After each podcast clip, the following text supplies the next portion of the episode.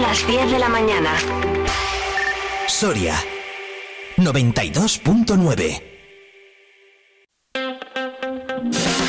Vive la mañana Soria con Alfonso Blasco.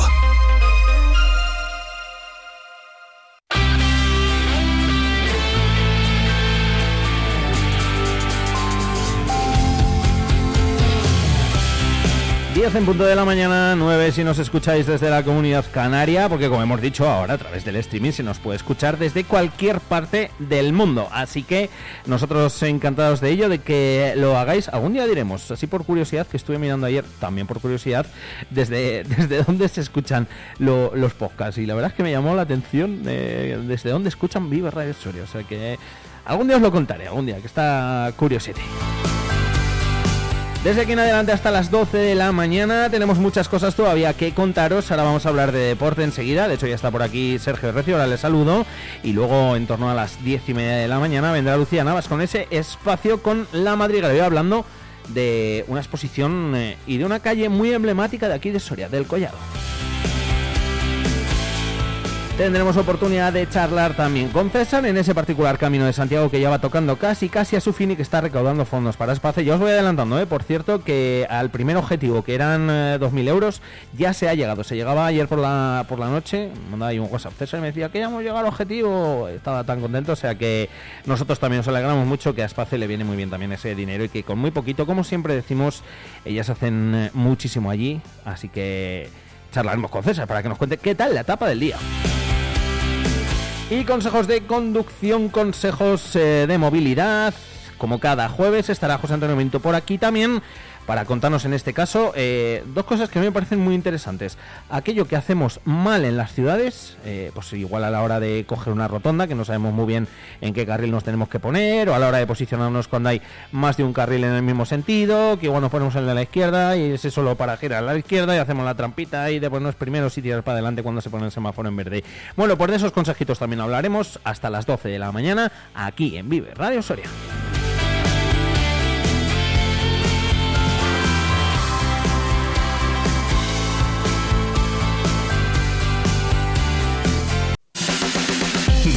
Deporte en Vive Radio Soria con Alfonso Blasco y Sergio Recio.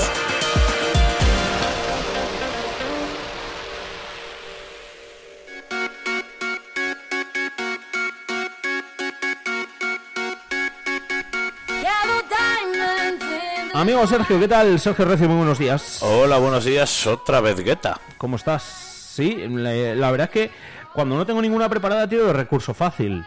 No me, no me complico. Qué mal, o sea, bien Guetta, pero...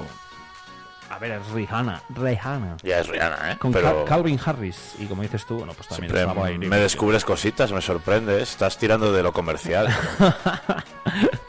bueno, mira, mientras hablamos de deporte intento sorprender. Encima ya la lié porque estaba guardando por aquí alguna canción nueva y me, y me, y me guardé, yo que sé, discos en la misma lista y tengo aquí Discos me guardé, ciscos los que tengo yo por aquí, pero bueno, lo, lo apañaremos cuando tengamos por ahí un ratín. Pues, ¿Qué, qué tal? ¿Cómo va la mañana? Pues eh, bien, eh, hablando de liarla, no es liarla la palabra, pero el Numancia eh, se ha quedado fuera de esa Copa Federación y por ende no estará en esta próxima Copa del Rey. Y, hay, y hay mucha gente, Sergio, que igual te dice, ah, que la han eliminado de la Copa Federación esa, fiesta. porque lo vi en redes sociales y había de todo. Había gente que se alegraba, no porque perdamos. Yo creo que perder al final no le gusta, no le gusta a nadie. Hay una doble lectura. evidentemente, te libras de jugar ya partidos entre semana en lo que te queda de temporada. Pero a su vez, de, de, que ha servido todo lo anterior, ¿no? Eh, de que ha servido eh, jugar 120 minutos ante el Salamanca para jugar este partido posterior y perder con el Montijo por un claro bajón físico, eh, agravar lesiones de algunos jugadores, crear sobrecargas, crear ciertas cosas. Es el balance fácil, ¿no? Cuando te eliminan, pero bueno, era una posibilidad y estaba hmm. ahí. Yo fíjate, pero no sé pregunté hace unos días, eh, antes de, jugarse ese partido, el partido de, ayer contra el Talavera, por cierto, 2 a 0, ¿eh? fue el, resultado, lo hemos eh, contado también esta mañana, y, al final, pues el Numancia cae lógicamente eliminado de, esta Copa Federación que daba acceso, entre otras cosas, a la Copa del Rey. Así que este año, pues el Numancia, lógicamente, no va a disputar esa, esa Copa del Rey. Como decíamos, mucha gente que estaba a favor de que se jugase, gente que no le hacía mucha gracia. Lo que pasa que, claro, que aquellos que no les hacía gracia que el Numancia jugase esta competición y que ayer decían, bueno, pues mira, si pierde no pasa nada. es complicado eso de decir, a ver si mi equipo pierde para no jugar, ¿verdad? Yo creo que en el fondo luego todos querían que ganase. Sí, yo creo que al final, de cuando ya te ves cerca de poder estar en esa Copa del Rey, la cosa cambia, ¿no? Pero es cierto que el Lumancia fue muy inferior al Talavera. No sé si tuvisteis la oportunidad de ver el partido a través de Castilla-La Mancha. Yo un ratín lo vi. Televisión, en la que se pudo ver un error inicial muy claro en defensa del Lumancia, que provocaba ya el primer tanto del partido en el minuto 7 a cargo de, de Dago. Eh, una segunda parte en la que el Talavera tuvo tres, cuatro ocasiones muy, muy claras en las que pudo sentenciar y lo hizo al final en el minuto 88 gracias a un tanto de Abeledo desde el punto de penalti, no de penalti, pero en una situación bastante favorable para ganar 2-0. Si quieres escuchamos ya a Javi Moreno y la lectura que, hace del partido. Que, no me lo, que no, que no me lo sacado, que no me lo he sacado, no, si no buenos días. estaba sacando, estaba buscando justo ahí en en, en, Twitter que puse yo ahí un día a ver qué opinaba la gente de, de eso, de, de que si querían que jugase en la Copa o qué les parecía además por la sobrecarga de partidos, pero bueno, al final es que muchas veces, pues lo que decías tú, condiciona el, el hecho de que, mm, bueno, pues de que se haya perdido un partido, ¿no? O sea, a la hora de perder un encuentro, pues eh, uno intenta buscar culpables. A ver, nada, dame un menos de un minuto que Te he preparado dos cortes además de Javi Moreno. Los tengo, los tengo, lo que pasa que los Y luego algunos cortes más que estás viendo debajo que también hay que utilizar. También, también. Eh, aquí, aquí y ahora los pongo aquí. Me ha pillado el toro, ¿eh? Yo te veo ya. Pero literal. Vale, nada, ahora ya se irán pasando al dispositivo para poder ofrecérselo a nuestros oyentes. Bueno, lo que decíamos, el Talavera además que es el líder del mismo grupo del, Numancia, del, grupo 5 de, Segunda Federación, que permanece imbatido esta temporada, ha ganado tres partidos y ha empatado uno y llegaba en un mejor momento que el Numancia, el hecho de jugar a domicilio. Eh, se habló mucho de la alineación, que los suplentes del Talavera fueron muy superiores también, ¿no? A esos suplentes del equipo de Javi Moreno, aunque es verdad que acabaron entrando Carlos González, Primo, acabaron entrando jugadores titulares en el Numancia en la segunda parte para intentar remontar el encuentro. Tenemos, tenemos, tenemos. Pues vamos a escuchar primero a Javi Moreno a hacer un balance de, lo que fue el partido. Bueno, lo primero, darle la enhorabuena al Talavera porque al final han estado más acertados que nosotros cara, cara al gol. Eh, la primera parte, creo que ha sido una primera parte donde nosotros teníamos muy claro que, que teníamos que jugar al contraataque e intentar hacerles daño y le hemos daño, pero en el último pase, incluso en el primer pase, muchas veces no hemos sabido elegir, no hemos sabido eh, aprovechar ese último pase para, para poder hacer daño y, luego, pues, una vez más, un error que, hemos cometido en defensa nos ha costado el gol. Eh, la única vez que yo recuerde que nos ha llegado el Talavera a la primera parte ha sido la jugada del gol. En el minuto 6 será al principio prácticamente del, del partido ese gol. No, a mí no me disgustó el inicio del, del Numancia. Luego, a ver, no lo vi entero, ¿eh? pero sí que vi bastantes críticas también en, en, redes sociales. No jugaron muchos de los titulares. No, no, jugaron muy, muy poquitos porque lógicamente era impensable que jugasen. Al final hubo una combinación, jugó Bonilla, jugó Mustafa, eh, bueno, hubo jugadores mm. que sí que jugaron desde el principio, otros que están ahí, ahí como, Robert, como Rubén Sánchez también eh, partido de inicio, pero te digo, en la segunda parte salió Carlos González, salió Primo, bueno, pues eh, fueron jugando jugadores que va repartiendo los minutos de, de la manera en la que puede. Y ahora sí, una vez eliminados, Javi Moreno reconocía, esta vez sí, lo que supone la Copa Federación para esta plantilla. Somos dos equipos que creo que no estamos preparados para jugar dos competiciones porque las plantillas que tenemos, a pesar de que podemos tener 20 o 21 futbolistas, pues nos perjudica, ¿no? Yo creo que nos perjudica más que, que nos beneficia, pero, pero bueno, son tomas de decisiones que las deciden los clubes y si las tenemos que jugar, pues nosotros como profesionales que somos lo tenemos que aceptar y la jugamos. Yo era, yo era, yo soy entrenador de Numancia y era uno de los que estaba de acuerdo en jugar en esta competición, siempre en cuanto no tuviera tantos problemas como he tenido con tantas lesiones. Pero al final, eh, lo que te lleva a jugar miércoles, eh, domingo, pues eh, es tener muchas muchas lesiones y muchos problemas y que te pase factura, ¿no? Luego en la liga. En cuanto a que nos hemos enfrentado a dos equipos del mismo grupo, de la misma categoría, eso es una decisión que toma la federación y nosotros ahí podemos hacer poco. ¿Qué te voy a contar? Que no sepamos. Pues si es que lo hemos dicho. Siempre. Por eso. Eh, y no solo porque el Numancia ha perdido contra el, contra el Montijo. A ver, sí que es verdad que, lógicamente, eh, si tienes toda la plantilla, pues vale, pues puedes tirar de mucho más recursos. Si tienes eh, lesionados, pues...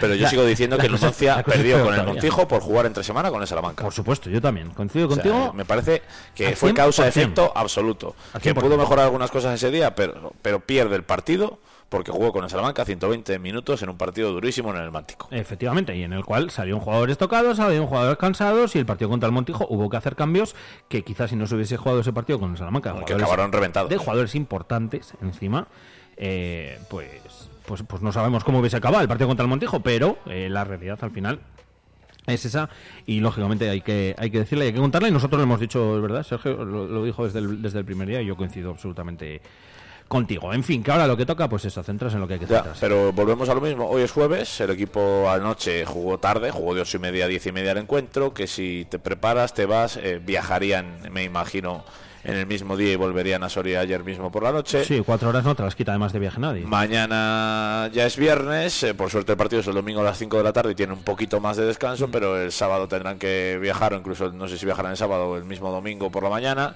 Es decir, te deja muy poca recuperación, prácticamente 48 horas, eh, porque hay que entrenar hoy y mañana para disputar ese partido ante Villascas y nos podemos a ver en la misma situación y vamos a ver cómo está el equipo.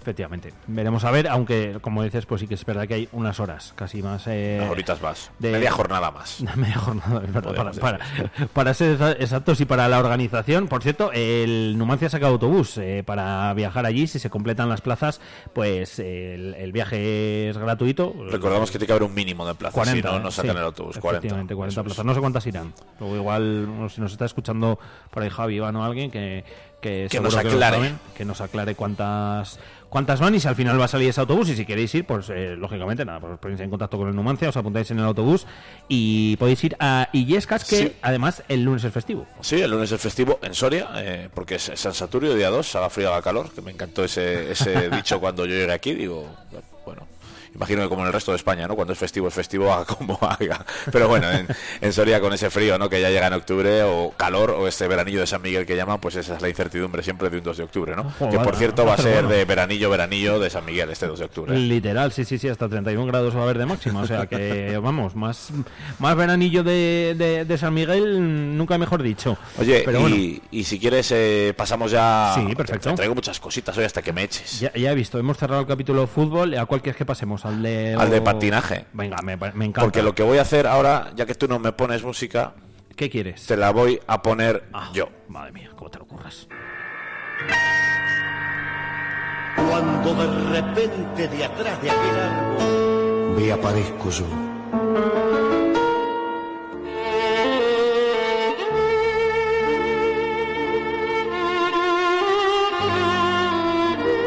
y me contarás eh, qué estamos escuchando. Pues estamos escuchando el tango con el, que Héctor Díez en el Mundial de Patinaje Artístico de Colombia ha brillado y ha sorprendido una vez más tanto a los jueces calificadores como al público para lograr una segunda plaza en el programa corto. Queda el programa largo que será el viernes de madrugada, pero eh, con la puntuación que tiene y con las sensaciones que ha dado tiene la medalla muy cerca. Sería su segunda medalla en el Mundial tras el bronce del pasado año. 94 tenía. Sí, si quieres lo escuchamos eh, esa calificación del jurado en inglés, pero bueno, creo que la gente va a entender perfectamente. Technical elements 65 36, components 2882. Total score 94 19. Provisional ranking second place.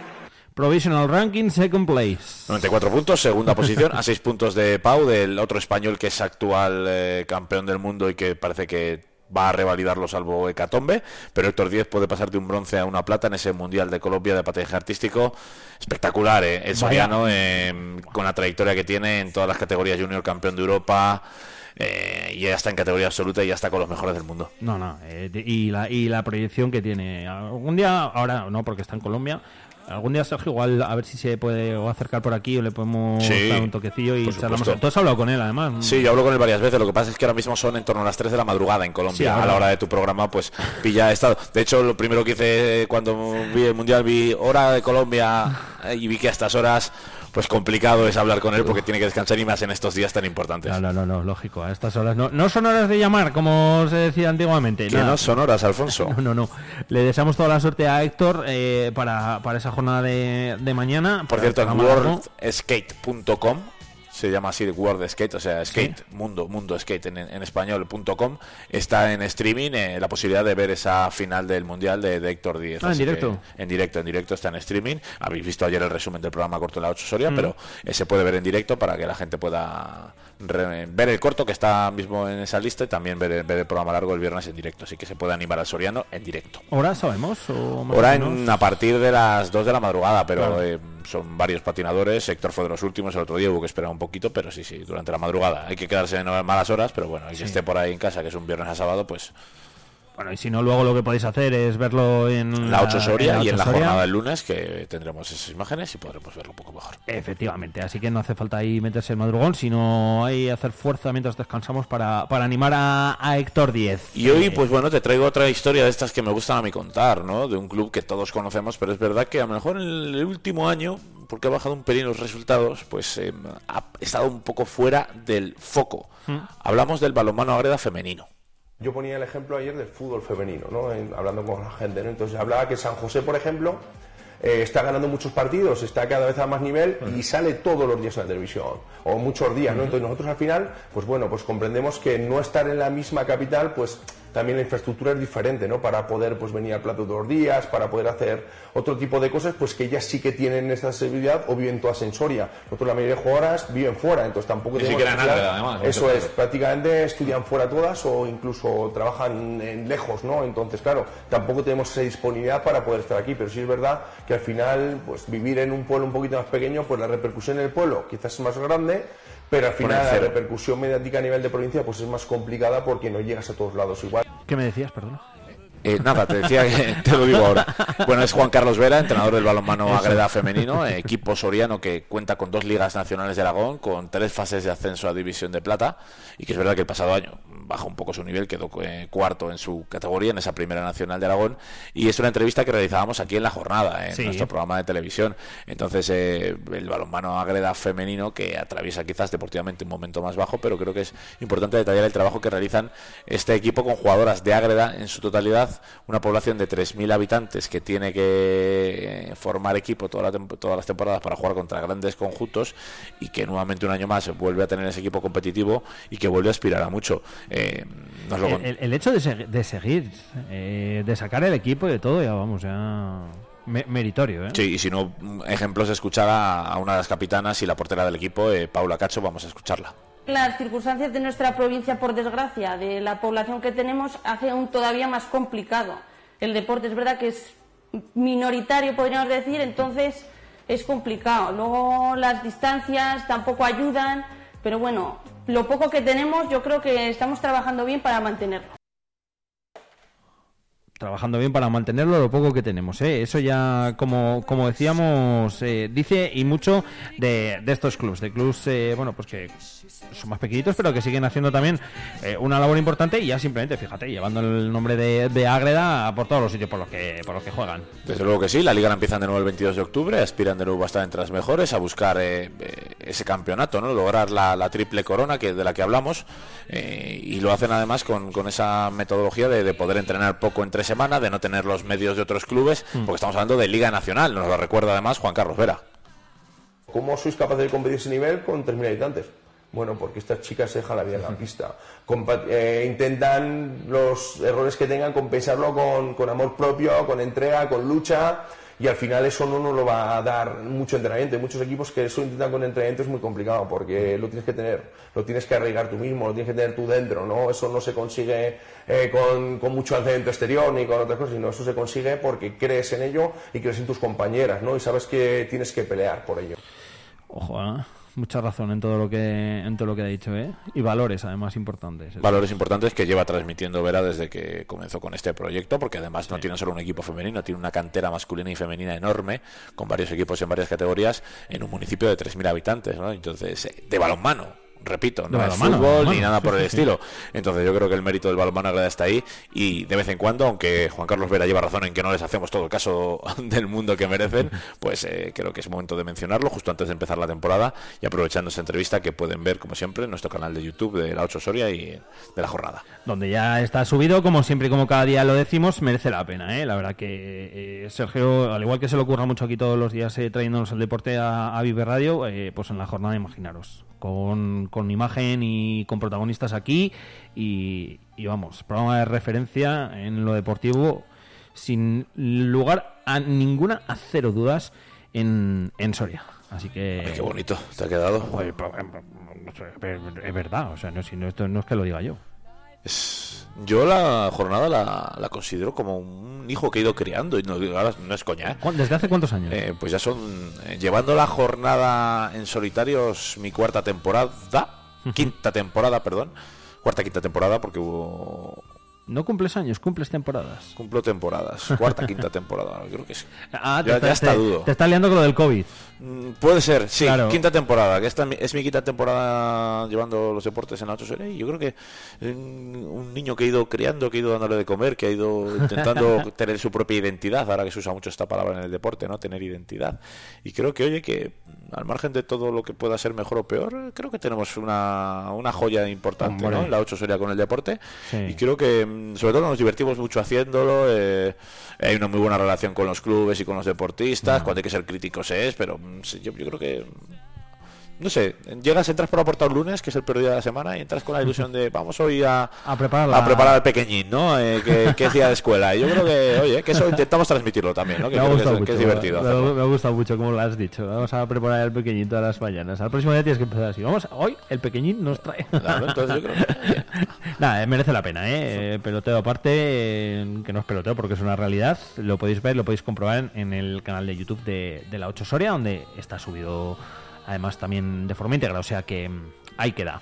Eh, Sergio, amplio repasito, ¿eh? Al deporte. Bueno, un poquito más. Hay veces que cuando tengo ahí un huequecito, aprovecho para ir sacando cositas que lo vayas eh, viendo y vayamos contando todo en Vive Radio. Además, eh, hoy ya es eh, día de previas, el Balbano suele dar rueda de prensa previa, mañana la dará el Numancia, hablaremos también en, la 8 en breve con Alberto Toribio para que nos lo cuente. Y por cierto, Marta Pérez que compite en el Mundial de la Milla este fin de semana. Así que muchas cositas todavía que contar este jueves y este viernes en Vive Radio, que todo eso estará aquí. Así que muy atentos para lo que viene mañana y pasado, porque hay mucho.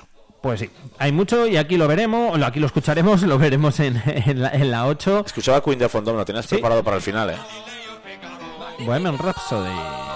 Oh, me mola esta canción, la verdad. Como decían en la película de Bohemian Rhapsody, seis minutos, eso es una eternidad. Para lanzarla en la radio, ¿no? Pero no sabemos cuánto hay de cierto luego en esa. Basada en hechos reales ficción, que es la, la película Bohemian Rhapsody, pero me hizo muchas gracias. Depende del tiempo que tengas. Es una eternidad, ¿verdad? Para escuchar una canción, claro, desde la perspectiva de, lo que ha sido Bohemian Rhapsody en el mundo de la música. pues claro, eh, dicen que la mejor canción de rock de la historia, ¿no? En muchos casos en los rankings. Y claro, eh, cuando alguien que lo escucha por primera vez, pero no sabe lo que tiene delante, dice que cómo vamos a emitir eso. Igual se la hace Que se te cae una lagrimilla, ¿no? Pero sí, sí, sí. Pero bueno, eran otros tiempos. La radio fórmula eran canciones de tres minutos. Y evidentemente emitir en radio una canción de seis minutos sigue sin ser tolerable, si me lo permites. No, se suelen emitir canciones tan largas, ¿no? Todavía en la radio, pero yo creo que si alguien emite Bohemian Rhapsody en la radio, no la corta, ¿no? Entonces. No, no, no. Yo, de hecho, lleva, lleva, como cuatro minutos, la tenemos de fondo y queda como 1.37 o algo así. Y, y, va a seguir. Si nos oyese nuestro compañero José Carlos, con los fans de. Los de Queen, José Carlos. De, de Queen, así que desde aquí también le, mandamos un saludito. Sergio, nada, que te dejo a tus cosas. Un café te invito si quieres ahora. Venga, un poquito tomamos un café. Dale al subidón, por favor. Me voy.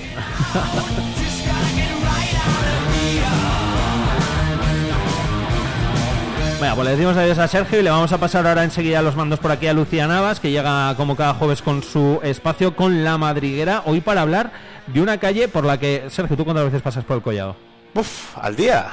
Al día, al día no, porque bueno, pues estamos. Al día, bueno, pero al menos una vez, yo creo al día siempre paseíto por Soria. A mí me gusta pasear por Soria, entonces, oye, una vez al día intento siempre pasar por el collado.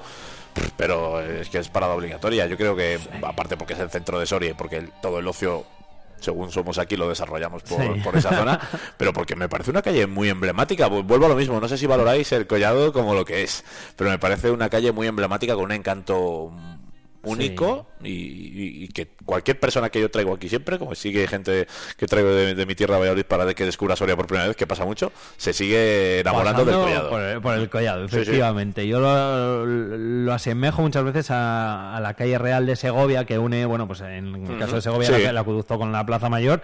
Bueno, pues aquí nuestra Plaza Mayor con nuestra, no Plaza de Herradores, con la Plaza Mayor, con el parque, de la parque de la Dehesa. Efectivamente, con el Parque de la Dehesa, con eso es con lo que también la asocio yo.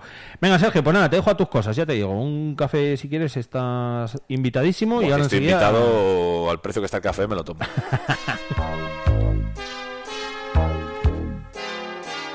Soy Willy Fogg, apostador, que se juega con honor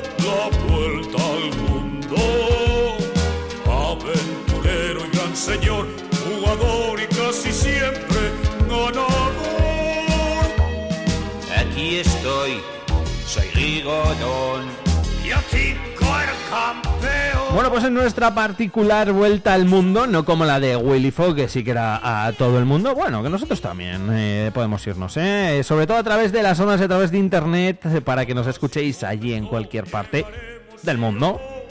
vuelta al mundo De momento... Vamos a dejarlo del mundo aparcado por aquí un poquito para irnos más cerca, para irnos hasta el collado que es de lo que nos va a hablar enseguida Lucía Navas en ese espacio que, como digo y como repito, segunda edición, segunda entrega, segundo capítulo de La Madriguera. 80 nada más, embarco en Radio.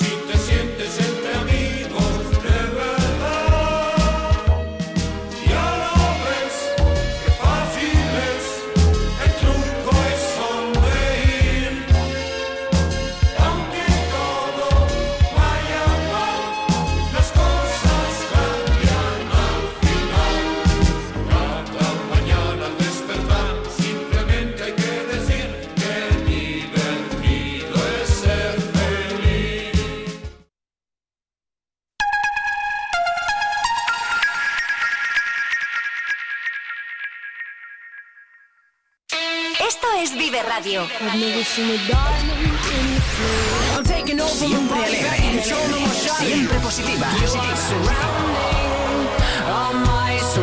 ¿Y esto? La música que te está de. ¿Y esto?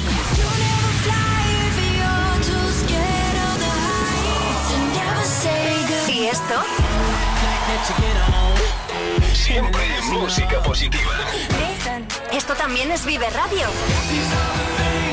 Las canciones que te alegran el día. Siempre con un poco más de vida. Vive Radio.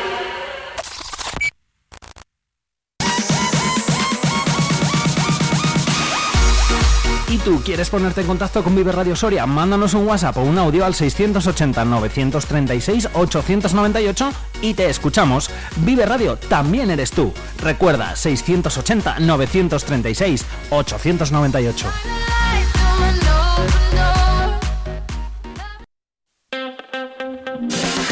Vive la mañana Soria con Alfonso Blasco. 10 horas 28 minutos. Llega la madriguera. Lucía Navas.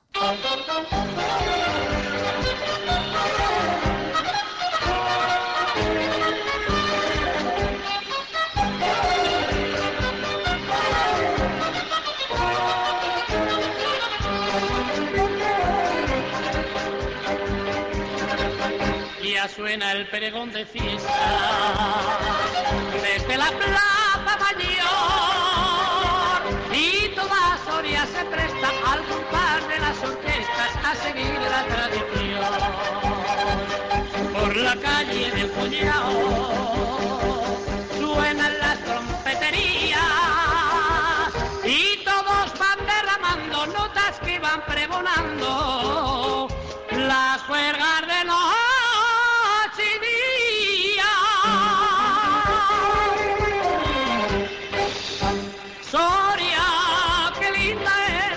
Era 1960. Por aquel entonces la sociedad española y la soriana poco tenían que ver con la actual.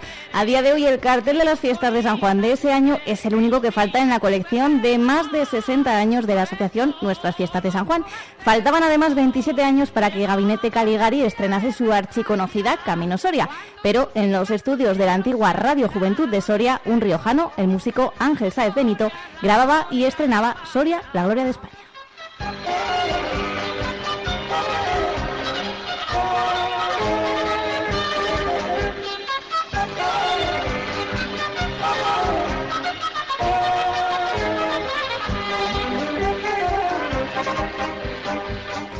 Por la calle del Collado suena la trompetería, dice esta sanjuanera, pero es que esa calle llegó a tener otros dos nombres distintos, más de una decena de pastelerías y confiterías, y además era la pista de carreras de los más pequeños, y sin duda era también la arteria comercial de Soria. El centro de la capital, el centro, ¿dónde vas? Oye, pues vete a la Alameda y enfrente justamente está el Collado, hasta la plaza de Abastos, y eso ya no tiene ninguna pérdida. O lo del casino.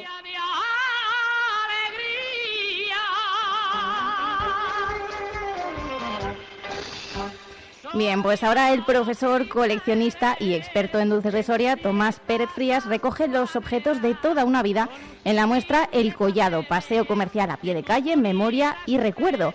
Toda una invitación a viajar en el tiempo y en el espacio de la capital y también a construir el puzzle de la vida de los sorianos a través de piezas de coleccionista. Tomás, ¿qué tal? Muy buenos días. Hola, muy buenos días.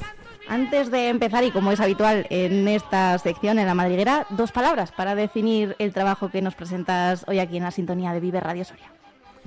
Pues el trabajo para mi mujer María Jesús Arlegui y para mí, Tomás, pues es un placer, sobre todo por compartirlo con la gente. Yo creo que se lo debemos. Sobre todo esa franja de edad que están ya entre los 60 y 70, que han conocido una calle pues llena de vida, llena de confiterías, como tú has comentado en la cabecera, pero no solo las confiterías hemos estudiado. Las confiterías fue ya una salida porque era tan inmenso el trabajo, tan grande el volumen de cosas que teníamos, que al final colocar en un plano, poner en una exposición todo tan detallado y pormenorizado ha sido imposible. Por eso el mapa que verán los que vayan a visitar la exposición en el centro Alameda de lunes a viernes, el lunes no, del martes a sábado y el domingo por la mañana, pues verán allí un gran plano de las confiterías que hubo en el Collado, pues desde 1800 y pico, 1840, 1850, pues hasta 1890, donde acaba el estudio. Pero no solo hay confiterías, hay de todo. Tratamos de recrear todos los comercios y establecimientos que hubo en esa vía comercial, en esa calle principal de Soria, en esa arteria de vida que tú has definido, pues todos los comercios que hubo durante esos 80, bueno, hoy 80, 120 o 130 años. ¿eh? Hay de todo. Hay, en este caso, trataremos por la palabra de, de, que la gente, de tus oyentes, sean capaces de vislumbrar un poquito, de ver o de imaginar lo que hay. Hay 12 vitrinas y en esas 12 vitrinas están contenidas pues prácticamente todas las confiterías que ellos han conocido de los años 60-70, desde aunque están muchísimo antes, también hay facturas de los establecimientos, también hay bolsas de los comercios emblemáticos de Villa, de la Flor Sevillana, de Nuevas Galerías, del Telón de Acero, de muchos más que a tus oyentes pues recordarán y también hay muchos cuadros, muchas fotografías, muchos anuarios, que es donde nos hemos nutrido, y una cenefa de unos 45 metros de perímetro, las dos salas de exposición bastante grandes, y también habrá un vídeo pues con 230 también imágenes relacionadas con los comercios del collado. Eh, ha sido imposible recrear absolutamente todo con cuadros grandes, por lo tanto hemos intentado a través de eso que, estoy comentando a tus oyentes, pues intentar tener reflejados el mayor número de establecimientos posibles. Tomás, no nos has podido hacer mejor resumen de lo que vamos a hablar en los próximos minutos de radio, pero lo primero, bienvenido a La Madriguera, que es como se llama esta sección. Pues muchas gracias, estoy en buen sitio entonces.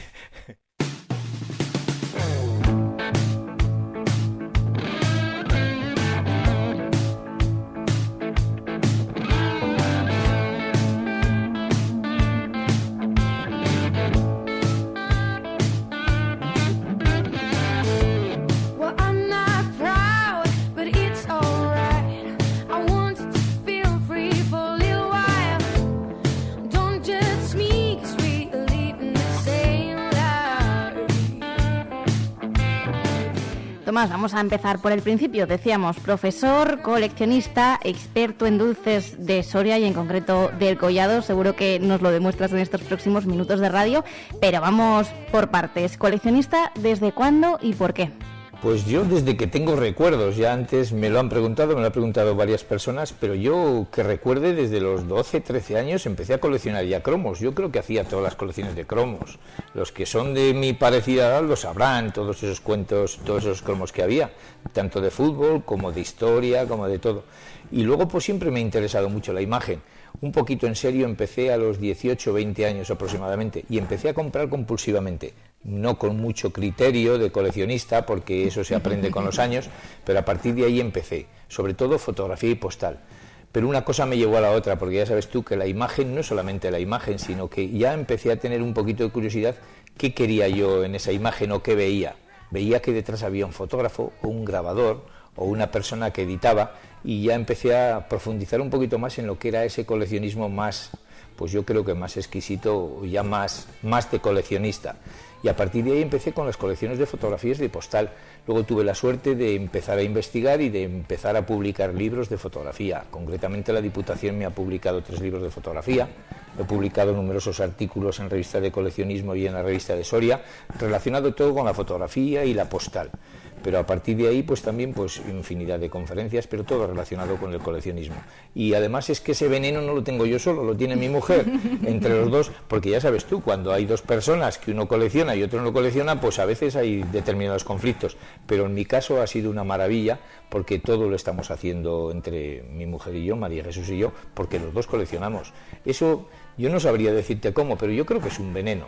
También te digo una cosa, el coleccionismo que nosotros hacemos es el coleccionismo de compartir.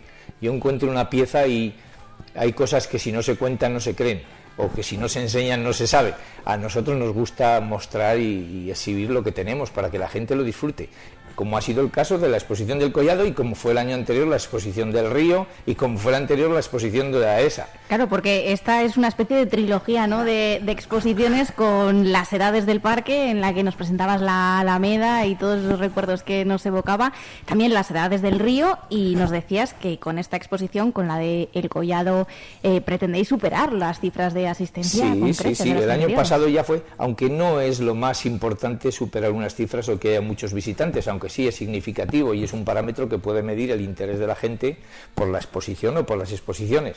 Pero efectivamente, estamos un poquito, pues, pues la verdad que agradecidos porque la gente nos para, a la gente le está gustando y lo que haces para que a la gente le guste es maravilloso. Pero sí, estamos, yo creo que vamos a superar con creces. Sí que puedo dar una cifra concreta que yo creo que en estos cinco días o los días que lleva ya superan los 2.000 visitantes. Wow. Algo que es, yo creo que muy significativo, es increíble. Pues Tomás, nosotros lo que hemos hecho ha sido darnos una pequeña vuelta por la exposición para conocer ¿no? Mm, esas impresiones de primera mano de quienes mm, se acercaban a visitarla, de quienes soñaban y de quienes sobre todo recordaban con ella. Así que, si te parece, vamos a ponerles voz.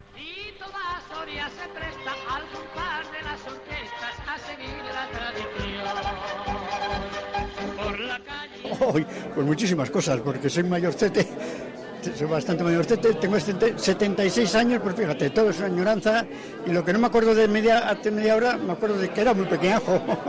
lo que era muy curioso eran los paseos, los soportales, en unos soportales iban la clase más pudiente y por el otro soportales la, la menos pudiente, cosas así, anécdotas. Entre las palabras que más se repiten, Tomás, es sin duda nostalgia. Sí, sí.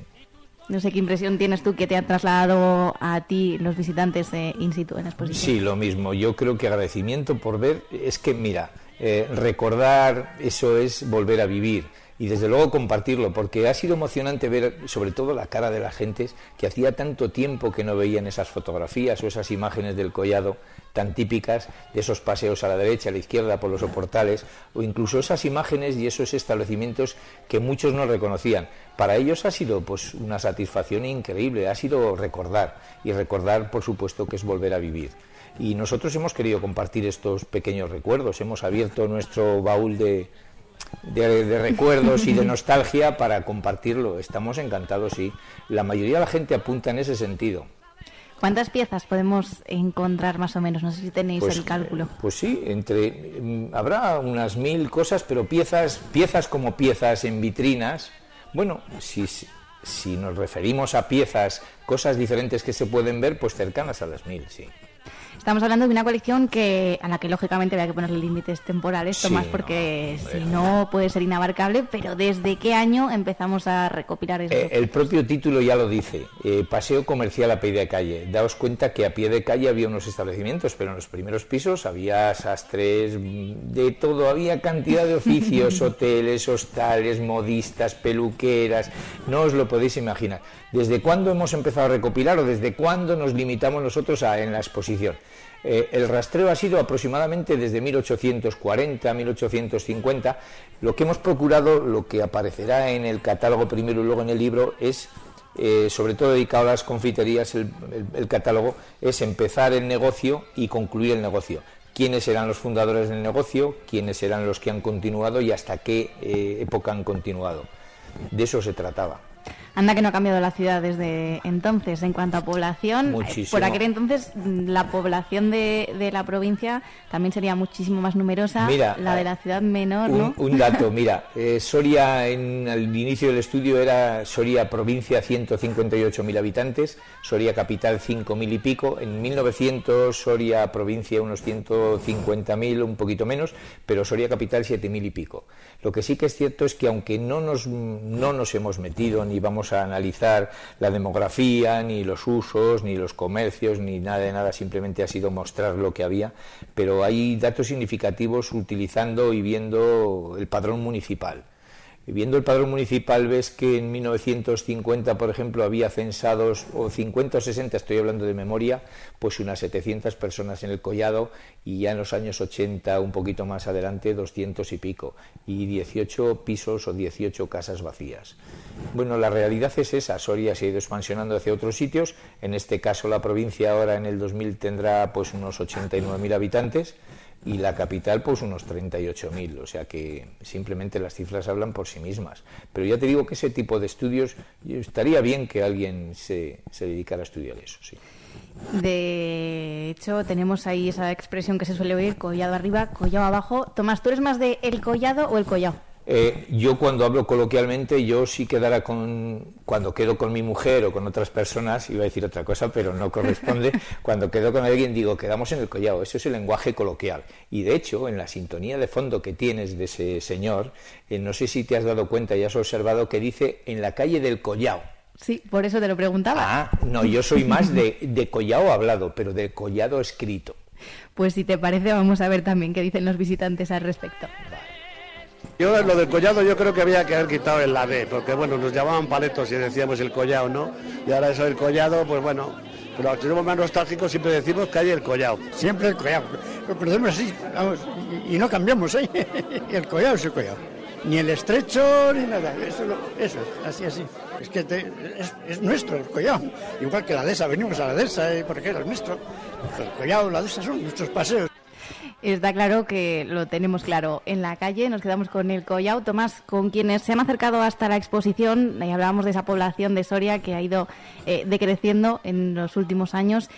Se han reconocido casas, portales, eh, a lo mejor recuerdos de gente que ya no vive en Soria, pero que decía, jolín, yo aquí he pasado mis veranos o aquí vivía Hay, hay pequeño". anécdotas entrañables, es- pero hay anécdotas, ves caras, sobre todo, mira, es importante eh, cuando ya has montado la exposición, que vas un poquito acelerado, el último día sobre todo, ya cuando empiezas a ver la cara de la gente, pues ves caras de emoción, yo he visto pues caras de casi llorar. Y una señora el otro día me impresionó mucho, dice, fíjate, hay una factura y esa letra es de mi madre, que trabajó en tal sitio. ¿Cómo no va a tener nostalgia la gente que vive en el Collao?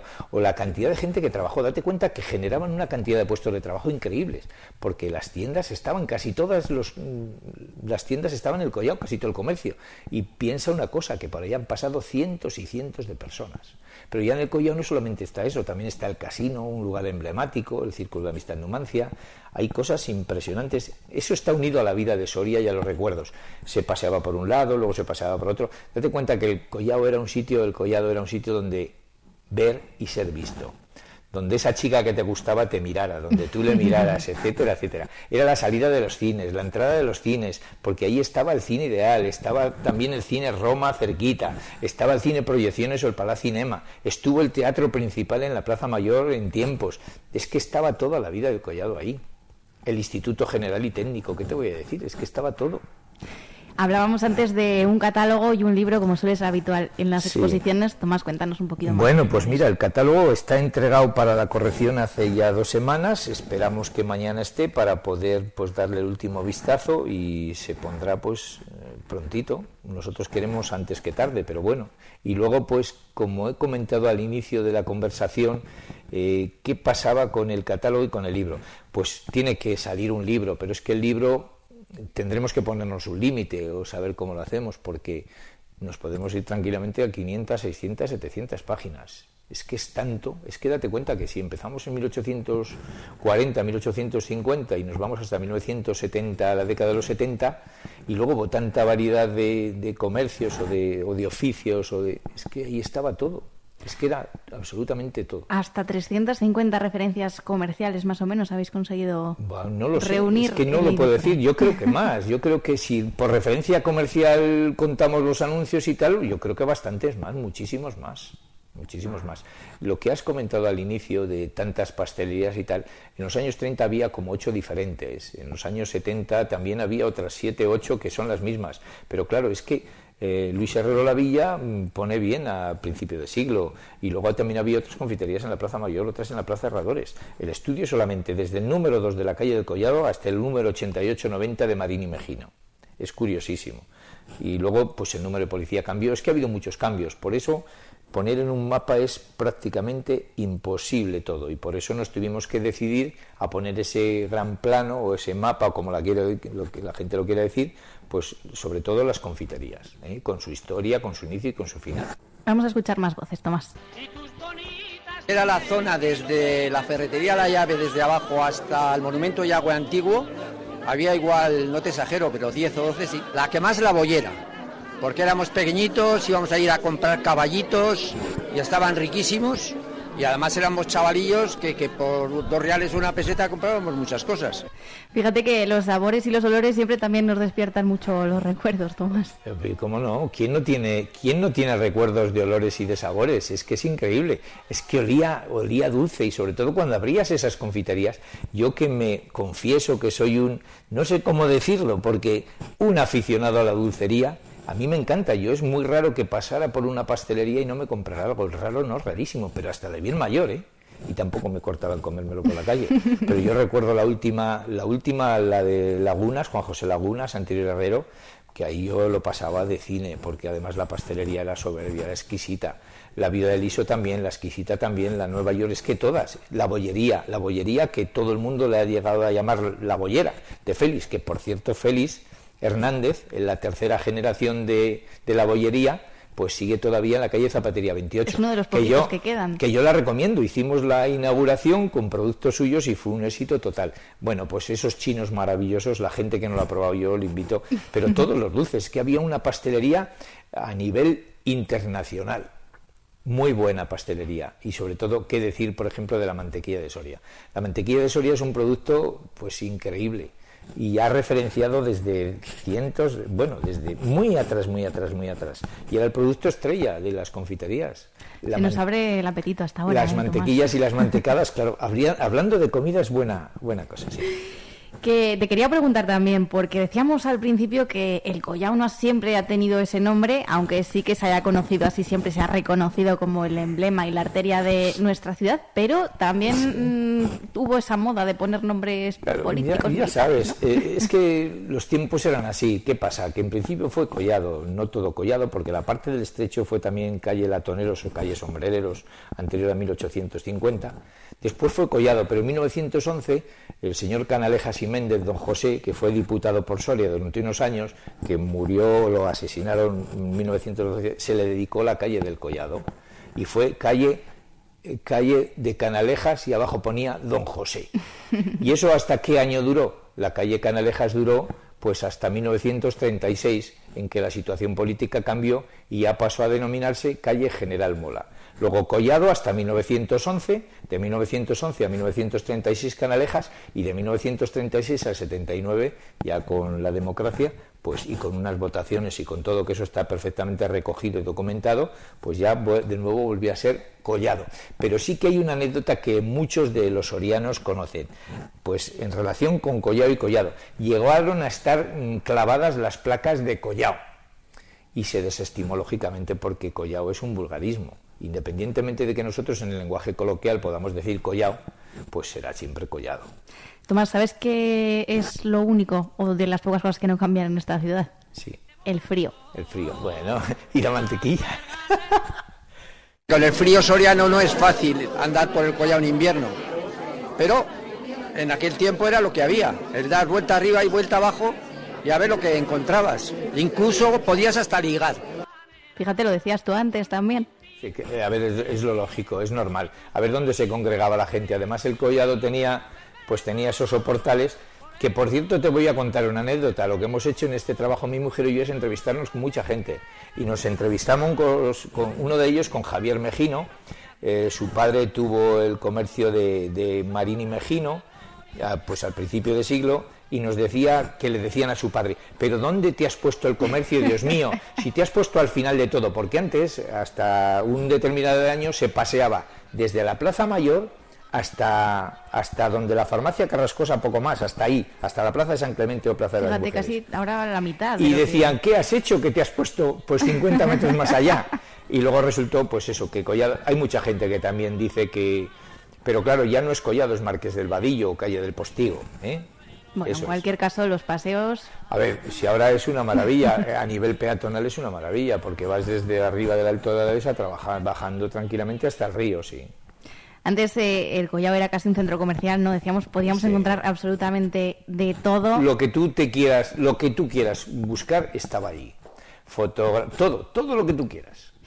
Eh, hablábamos además de que podemos encontrar facturas, podemos encontrar envoltorios de mantequilla, fotografías, postales, cuadros. ¿Ha habido aportaciones externas de vecinos que te eh, han cedido parte de, sus piezas o de objetos que a lo mejor guardamos en el día a día y decimos, Jolín? Mira, están, sí, efectivamente, están saturadas las vitrinas, pero efectivamente eh, ahora mismo, estando aquí, pero por cuestiones del directo, ha habido que silenciar el teléfono, pero había una llamada de una persona que nosotros teníamos documentada una lata de mantequillas del número 72 del Collado, que era una dulcería, hacían mantequilla, hacían bollos y era una tienda de electrodomésticos, hoy de electrodomésticos y ultramarinos, y ese va a ceder una lata de mantequilla que es la que falta, y se pondrá en vitrina. Y esta mañana mi amigo Luis también tenía una pequeña capillita, un pequeño relicario, que era publicidad de la farmacia de, mm, Orantes de Canalejas número 6. ¿Eh?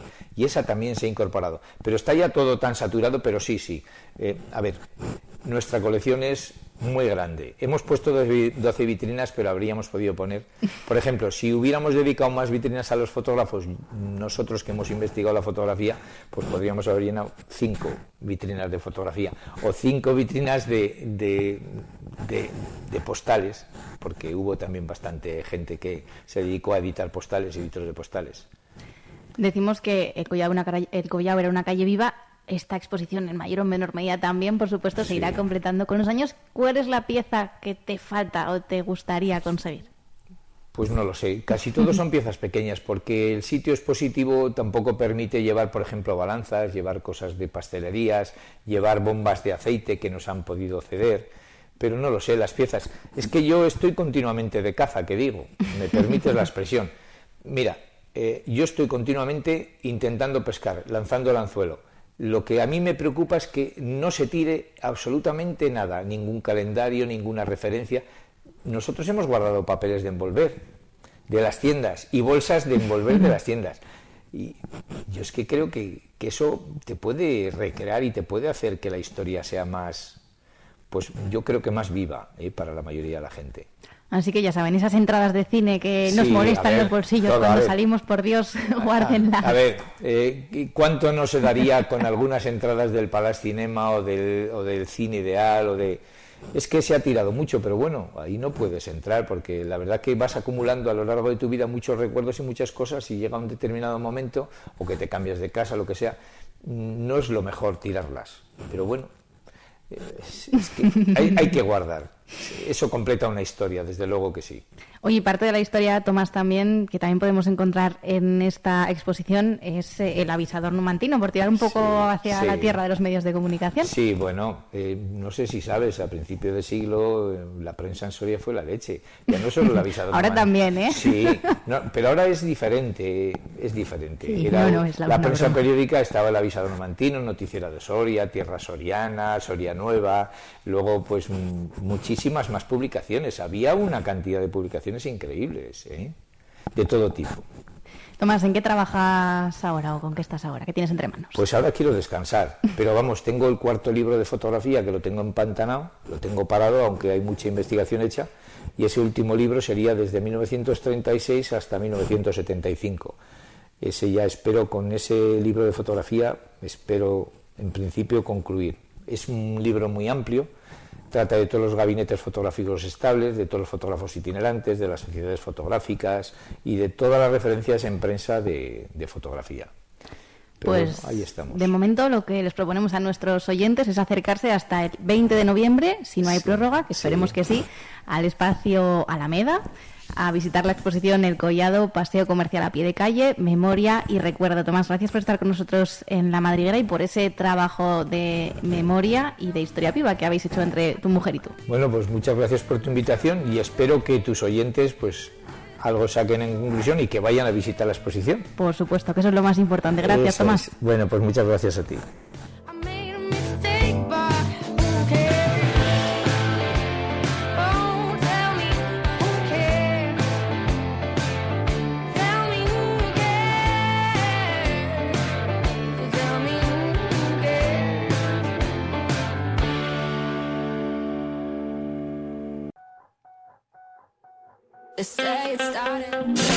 Vive la mañana Soria con Alfonso Blasco.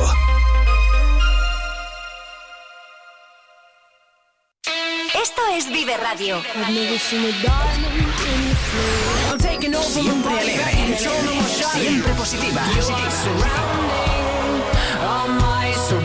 ¿Y esto?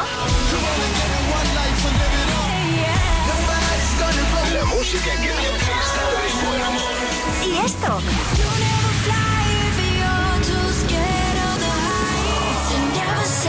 ¿Y esto? Siempre música positiva. Esto también es Vive Radio. Las canciones que te alegran el día. Siempre con un poco más de vida. Vive Radio.